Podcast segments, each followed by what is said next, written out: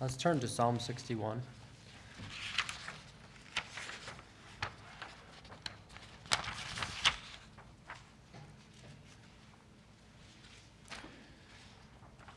And I call this High Rock.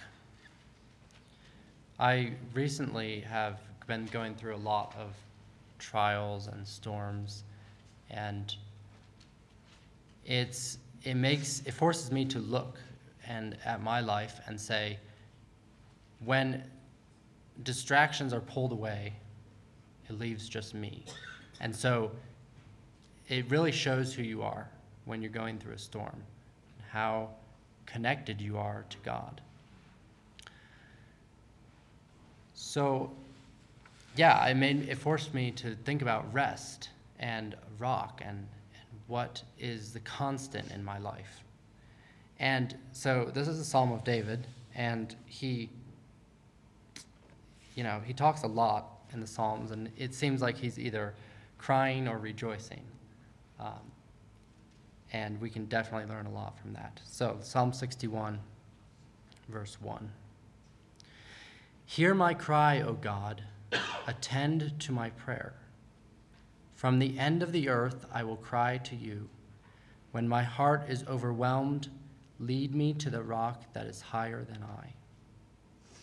And we know this, these verses well, but I just want to look at them at each part closely. Hear my cry, O God, attend unto my prayer. So it's not just asking. I think often we're satisfied with just asking God and then going about our day. God wants to see us come longing, longing and seeking and, and crying before Him. And when we really recognize our need for God, that's what we'll naturally be inclined to, is just crying out to God, like, hear my prayer. And we should be crying out for even the deepest issues in our life. Um, I know for me personally, I don't share a lot of deep things with other people. And so it's not all that natural for me to come to God and say, and, and tell him about all the deep things in my life. But really, he's the one that knows best.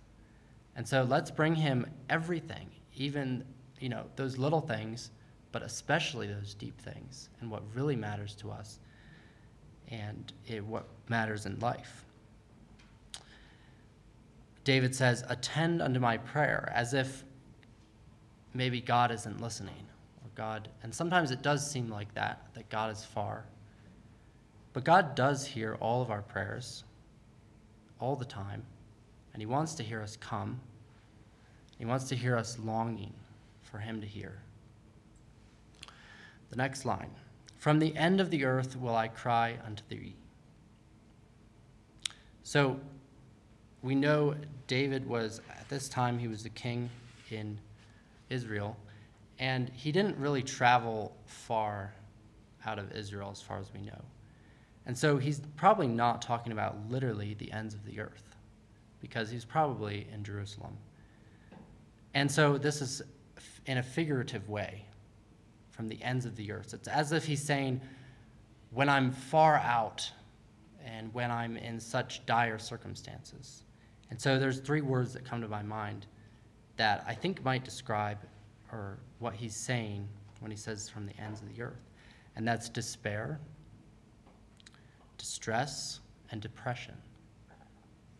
Uh, despair is like hopelessness, just this is the end. How, how can I ever get out of this?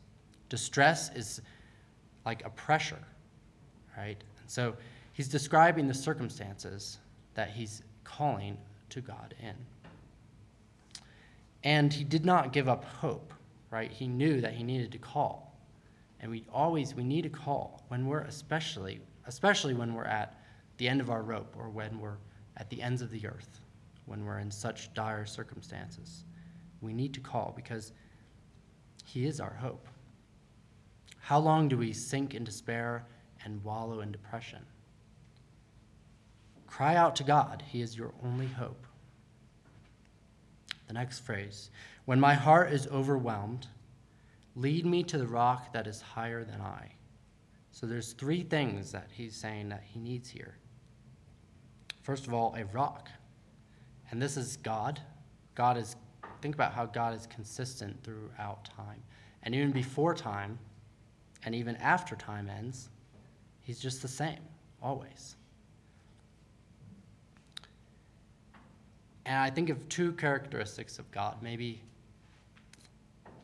I'm not sure if they're the biggest or most important, but I think of love and power.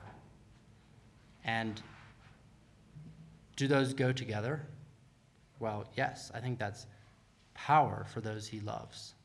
And so we can run to the rock, we can run to the bulwark of salvation, the strong tower. Alexander Maclaren was a Scottish minister, and he wrote these words about how he thought maybe David was thinking about a rock. His imagination sees towering above him a great cliff, on which, if he could be planted, he might defy pursuit or assault. But he is distant from it, and the inaccessibility which, were he in its clefts, clefts would be his safety, is now his despair. Therefore, he turns to God and asks him to bear him up in his hands that he may set his foot on that rock. And so that kind of just gives us a mental picture of a cliff. And it's solid, it's there. And if we ask God, he will carry us to the top of there and just shelter us in there. A rock that is higher than I. This is the second thing we need something that's more than us. Uh, think about David at this time. He was king of Israel, probably very wealthy. I mean, he was wealthy. What more could he want? He was at the top of the top ring of the ladder of humanity in just human terms. So why was he saying something that's higher than I? Because he recognized that there was something higher than him, and he needed that. Our need for God does not change. As we grow spiritually or financially or however, we still need God in the deepest way, no matter what's going on. And also, notice the word lead. We need to be led to that high rock. And, you know, it's our choice to follow, but ultimately, Jesus Christ is the way. And this is, you know, God's plan is just throughout the Bible. And Jesus is kind of the fulfillment of that, of how we can get to God and how we can stay and abide and just live in Christ. I want to close with Psalm 125, verse 1.